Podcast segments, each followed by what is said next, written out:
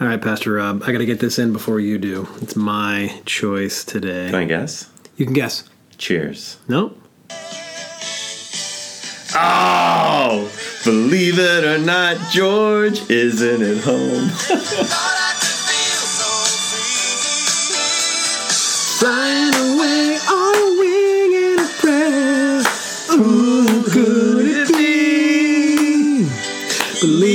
Believe it or not, George isn't at home.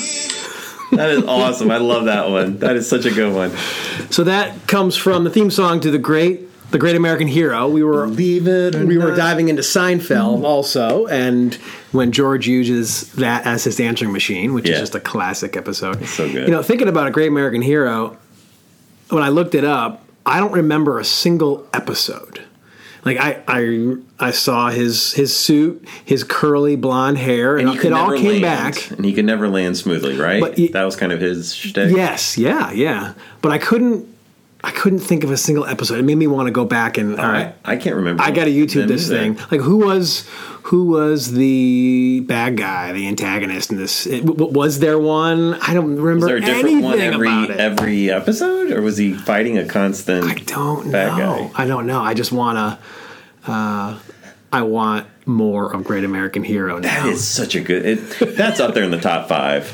It's got to be. It, it's definitely up there. which is why I wanted to use it. We'd already talked about it, but I wanted to get it in since we go back and forth on, on giving them. So, Well my name's Pastor Joel. This is Pastor Rob. This is Rob and Joel's podcast where we explore Brian McLaren's fantastic book, We Make the Road by Walking. Um, and this week we are on chapter ten. 10. Yes, ten. Chapter 10, um, which is titled Getting. To have all the I's dotted and T's crossed, right? Yeah, we're really knocking them dead here. Getting slavery out, out of, people. of the people.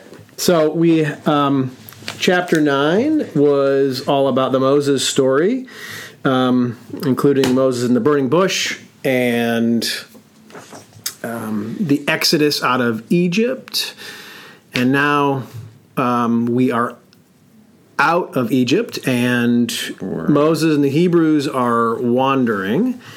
Um, and this scripture is about Exodus chapter 20, which Brian is. Um, the main text for Brian's chapter is on Ten Commandments. Yep. So we usually start with scripture and then dive into Brian's Brian's thoughts and reflections. Um, any initial thoughts on? On the scripture. Yeah, I was thinking I don't have a lot since they're so kind of well known in some ways, but um, it's not a story. It's more of a Yeah, the story that leads up to them is pretty cool. yeah. Um, Israel is complaining, right, along this journey. It is not an easy journey. Yes. Uh, they're hungry, they're thirsty, they're tired. I'm sure their back hurt, their feet hurt.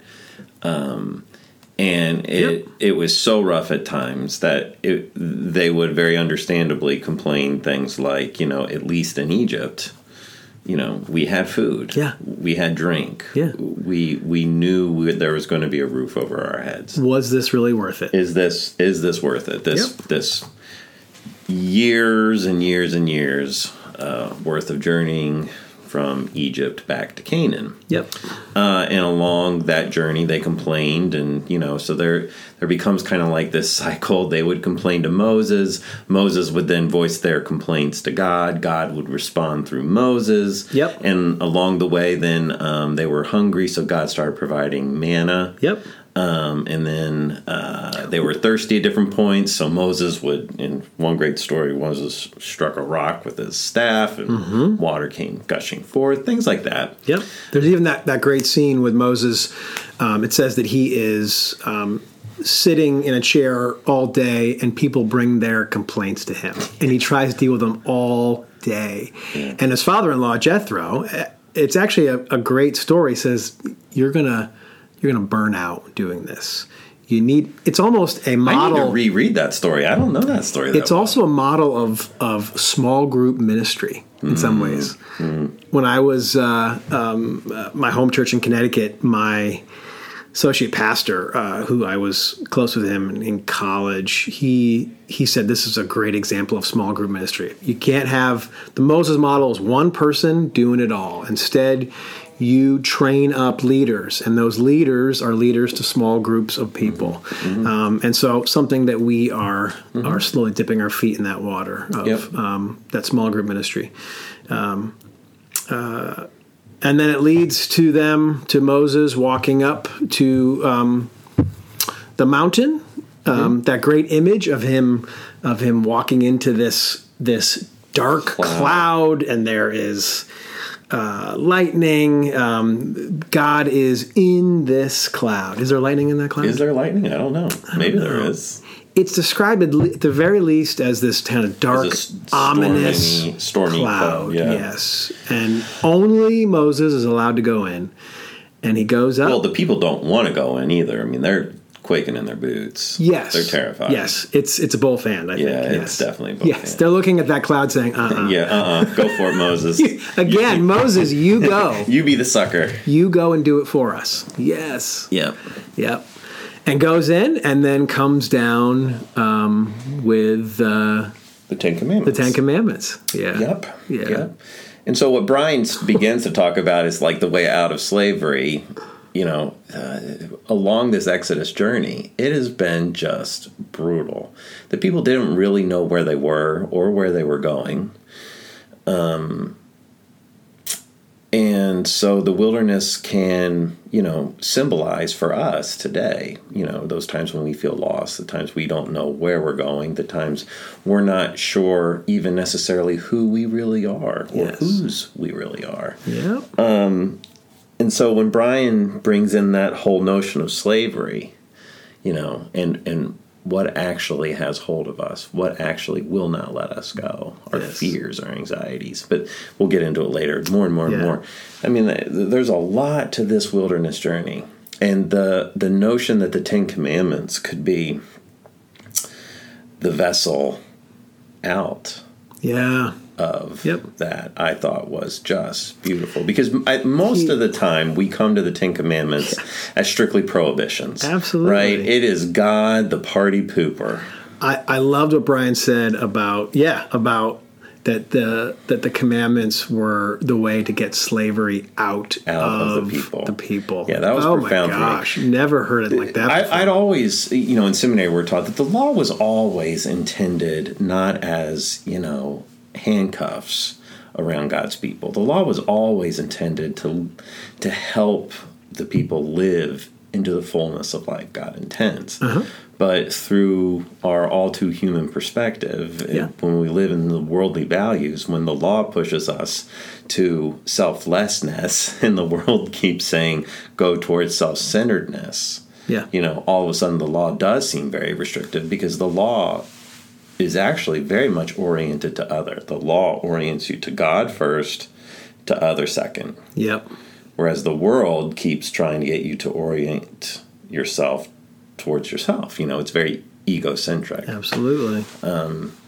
Uh, and so we come, uh, let me be personal. I come to the Ten Commandments and, like, yeah, Dak, this can be tough. Because, you know, if we're being honest with ourselves, I mean, we we all break these suckers.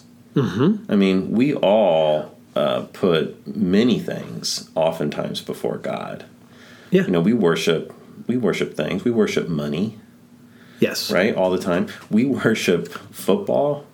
Well, I mean, talk about a Sunday morning. Talk about- I love my Philadelphia Eagles. Don't get me wrong, but I mean, there is a Sunday morning sacred culture going on throughout Abs- America on Sunday mornings that um, has nothing to do with God. yes. Um, so the commandment is all about building an idol, the, the golden calf Yeah. that they build. Yeah, we- and we take that and we pull that string and we Yeah. can see the amount of idols that what do we bow down and worship and Yep. put before God. We envy our neighbors' things. I mean, that it's Mm-hmm. what keeping up with the Joneses is all about. It's what it's what drives capitalism. Right? It frankly. does, It- yeah. it is the engine that drives it's capitalism. it's the heart of our uh, of our country in, in Yeah. some way, you know, of the desire for more. So right, and so first of all, when, when we have, if we, so if we're going to take an honest look at the commandments, we have to own the fact that we do view these as restrictive.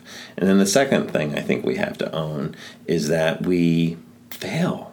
Yeah. I mean, there's these 10 central rules uh, that God says, hey, if you can orient yourself to God and to others, you are on the path of fullness. Yeah. And yet we struggle with te- with just the 10. Yep. Well, and over the last couple years, I've been thinking and reading more about Sabbath Oh, that's a great one. and just my need to take Sabbath and how I've slowly had to reframe my day off as not just a day off, but a Sabbath, a rest from work, and to see it as that. And how I, I love how someone I read this in a book where someone said um, that, uh, especially when we get to the commandment to keep the Sabbath day, that it, we see it more as a suggestion than an encouragement, right? I mean, than a commandment. I'm sorry. We like It's a suggestion. if you can take it off, you know. But really, That's hilarious. but really, you know, yeah, we're we're it, it's way down the list uh, compared to obviously murder and all that kind of stuff, you know. Um, but uh, when you, um, at least yeah, it around. yeah. For me in my life, I can tell in my own soul when I am not taking a Sabbath, um, and Amen. And it can Well, start to to, do you- some damage to me. It does. It does great damage to us. It does damage to us individually, and I think it does damage to us culturally. It it fosters the mentality of more. Mm-hmm. You know, more work is a good thing. More consumption is a good thing. yeah, um, More, more, more. Not rest, not renewal, not refocusing, not um, restoration yeah, uh, just uh, the notion that you can keep running a race and never take time off to rest or refuel is, is laughable. And yet, that's culturally and by and large, you know, personally for me too. I mean, it's, it's something I struggle with. yeah, But to give credit where credit is due, and just lift this up for for other folks, you you have started doing a, what I think is a great practice, where you even in your email have the tagline that says, "Hey, yeah, you know, I'm glad you emailed me, but I'm taking Sabbath, you know, between here and there. And so I'm not going to necessarily get your email until my Sabbath is done. yep. Um, or I might not respond unless it's a absolute I think emergency. that's, that's great. and that is and I'll, and I'll say that is there um, for those who email me but it's also there for me Mm. as a reminder. I need to keep seeing it to remind myself no i get one day where i get to fully take a break from work and just simply be and figure out for myself what it means to rest. And i'm still working on that.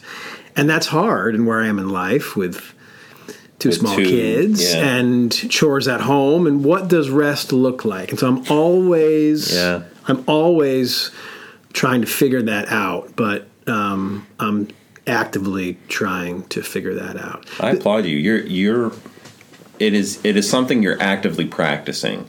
And I would say very confessionally, it is something that at times I have tried to practice. And yet Sabbath is so countercultural. Yep. And I just flat out suck at it.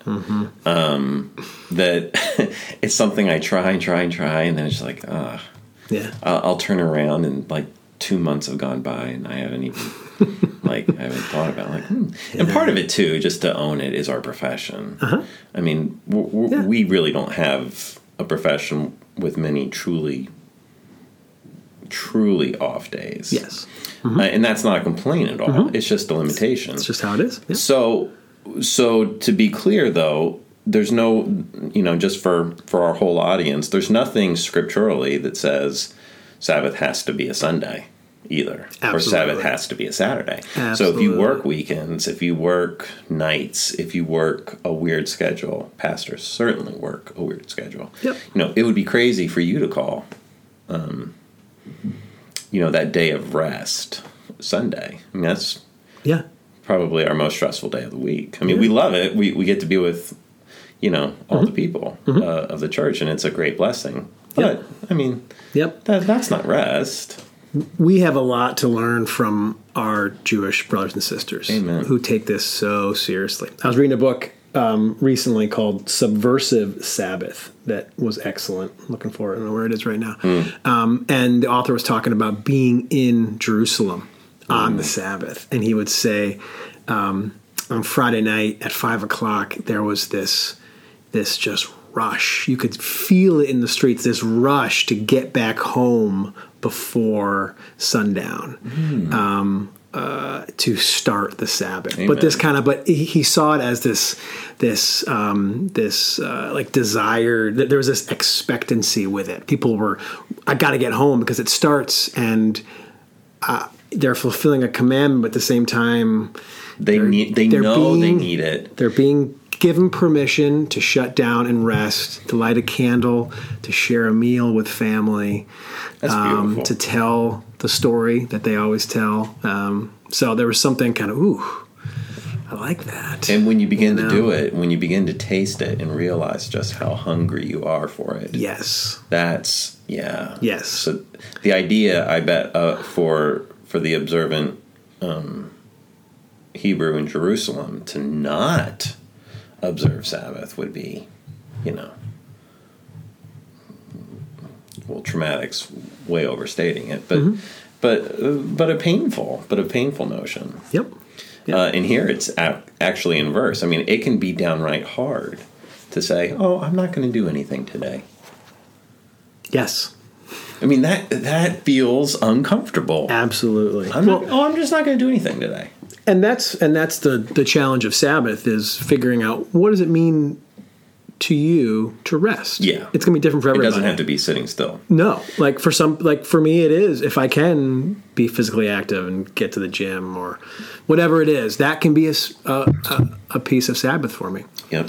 But- But, God knows we know need it. You know, God knows how much we need that, which is why it is a commandment. I would also just add that Yep. it's the one commandment that gets explained. Yeah, Right. It does. I mean, that, I mean, this is not. Eh, don't murder. Yeah, I mean, don't murder is basically a three-word command, right? Yeah. And then the command to observe Sabbath is a full paragraph. yeah, yeah. All right, let's let's jump into chapter ten. Um, so What spoke to you in chapter ten? You're asking me this time, huh? Multiple pieces spoke to me. Um, so we we I think can dive more into what he talked about on the wilderness journey. I loved that. Um, uh, yeah, we did a little bit on the commandments. Um, uh, top of page 42, Brian says, So we have much to learn from the stories of Moses and his companions. We too remember that the road to freedom doesn't follow a straight line from point A to point B. Instead, it zigzags and backtracks through a discomfort zone of lack, delay, distress, and strain. In those wild places, character is formed, the personal and social character needed for people to enjoy freedom and aliveness. Yeah. And so, thinking about wilderness moments, and this being the wilderness moment, uh, one of many, but literally the wilderness for the Israelites, um, uh, instead of a kind of maybe just a a reading where we say, well, why are they still out there? Why hasn't God brought them there yet? What is What going heck, on? God? Yes, Seriously. to this. Oh no, this is this is where deep character is being formed through a very difficult moment, and so it got me thinking about my wilderness moments in life, um, and um, uh, when I've looked back on them, um, and and and Brian has a good a good section where he, he says we, we we have the choice. I'm trying to think. Oh yeah. The, the struggles will make us either bitter or better.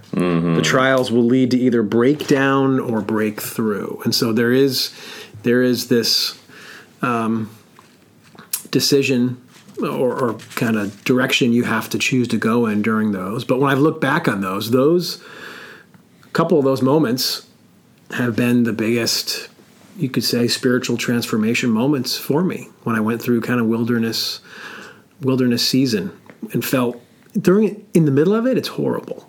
It is horrible. It's horrible. It's um, Is it horrible or is it horrible? it's horrible. it's horrible. Did I say horrible? You did. All right. It's horrible. Let's say it again. It was though. It was. Yeah. It, it was. Um, In all But- seriousness, but if I you get through it- wilderness, wilderness, the moments that nobody wants the wilderness, And you can't- It's horrible. and you can't kind of say, "I'm going uh, into a wilderness journey" in a figurative way. you just find yourself there. You find yourself in there, and life will push you into that moment, and it's pretty much inevitable. yeah, you, and, and that's it. You you just look up at one point, and you're Here surrounded by the metaphorical trees. Here I am. and you have no idea how you got in, and you have no idea how the heck you're going to get out. Yep. but but you're there and you feel lost and um, community feels farther away Yep. uh, and god feels farther away Yep. Yep. yeah Yeah, yeah, and that's why the um, the imagery of Jesus in the Lenten journey uh, is fantastic, where God seems and is fairly absent in in those stories right after baptism. Um, instead, he's being in the Jesus story. He's being uh, tempted by Satan and Matthew. Uh, I think Mark says he is what does it say? Uh, surrounded by, oh gosh, uh, what's the Mark version?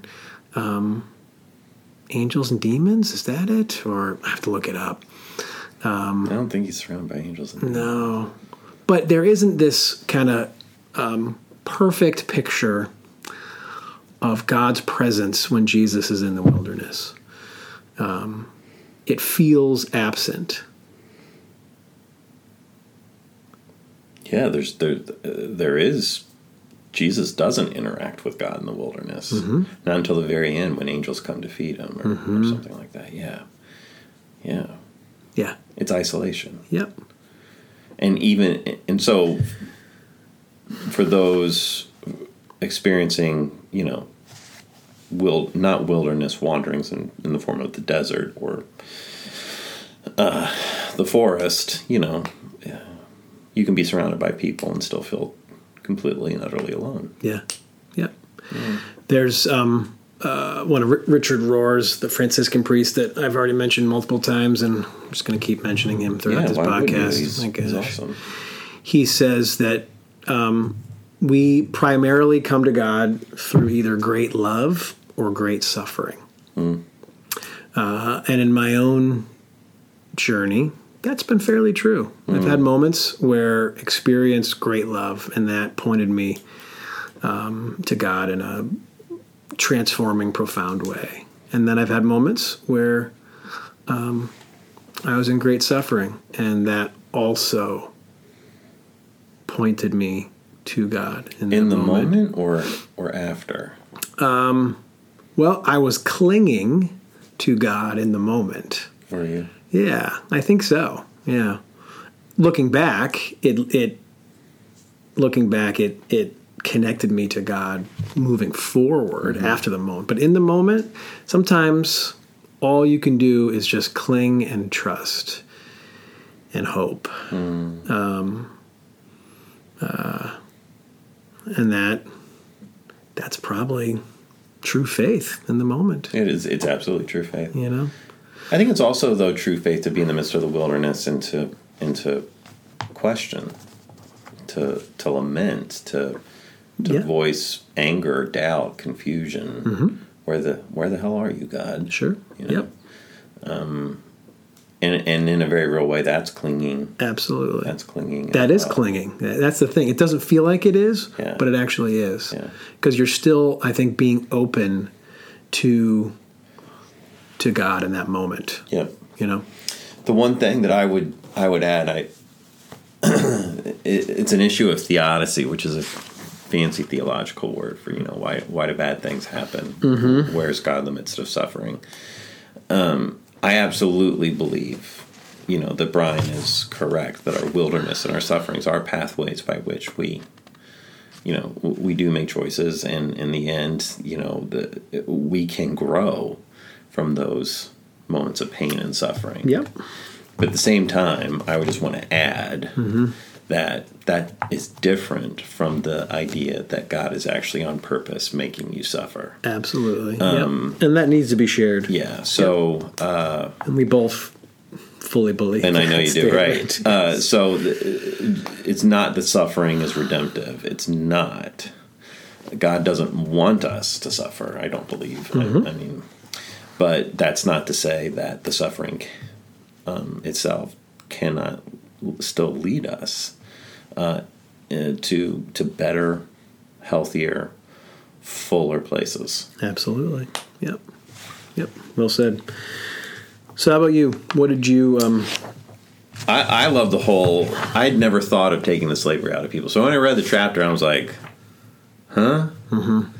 Yeah. I mean, I figured I would get the gist of it by the end, and of course, he does such a great job explaining it. I did, but um, well, and how he ref- how his interpretation of the Ten Commandments, and how a couple of them, I noted a few of them, how he connects them um, exact exactly to the Hebrews' liberation. Yeah. And so we we read the Ten Commandments as something that we can fully extract from the Book of Exodus, and in some ways we can, but he absolutely puts them in that context, which I thought was really was really great. Mm-hmm. Um, yep, yeah. So I, I loved them. This would be a great way of just reading the Ten Commandments. Just mm-hmm. period. Mm-hmm. It speaks so much better to us today than It does, yeah. the ancient words. Yeah. So at the same time, um, what I also wrote down uh, is that in a lot of ways, uh, when we kind of already got into this, though, the whole the whole notion that slavery is is is in us. You know, the the uh, we may not be slaves, but greed, ego, Yep. Um, insecurity. Uh, there's all these forces at work Yeah. trying to mm-hmm. enslave us. And frankly, there are absolutely moments when we fall prey to to to these real forces. You know, mm-hmm. we give into the greed, we give into the our insecurities, we give into um, we give into envy, uh, and, and the whole idea that what God ultimately wants for us. I mean, this is the, he. He it feels like he's the first nine chapters were so beautifully written to set up chapter ten. After uncovering, you know that that really what Passover is is a meal of freedom, like this whole theme of freedom. That that the law is really truly about helping us live as freely as we possibly can. Yeah. Not not just freedom from tyrants and rulers, but freedom from pressures and uh, forces that sometimes the external world puts on us, but a lot of times we just put on ourselves. Yeah, yeah, yeah. It connects to the phrase he uses a lot of um, uh, uh, becoming alive. Yeah. alive, alive. in this, in uh, being fully alive, alive in the story of Jesus, alive in the story of God. Are you alive, Joel? I think I am. Good. Now that we got that figured out, thanks, Rob. Uh, all right. Our handles are Facebook and Twitter, uh, Facebook and uh, Instagram. Yeah, at Towson Prez, Facebook, at Towson Prez, uh, Instagram. Uh, friend us, like us if you like the podcast. Uh, we're grateful you are listening. Um, you can explore more at towsonprez.org as well. I'm Rob, he's Joel. We'll be back next week. Until then, we'll see you next week. I don't know what to say.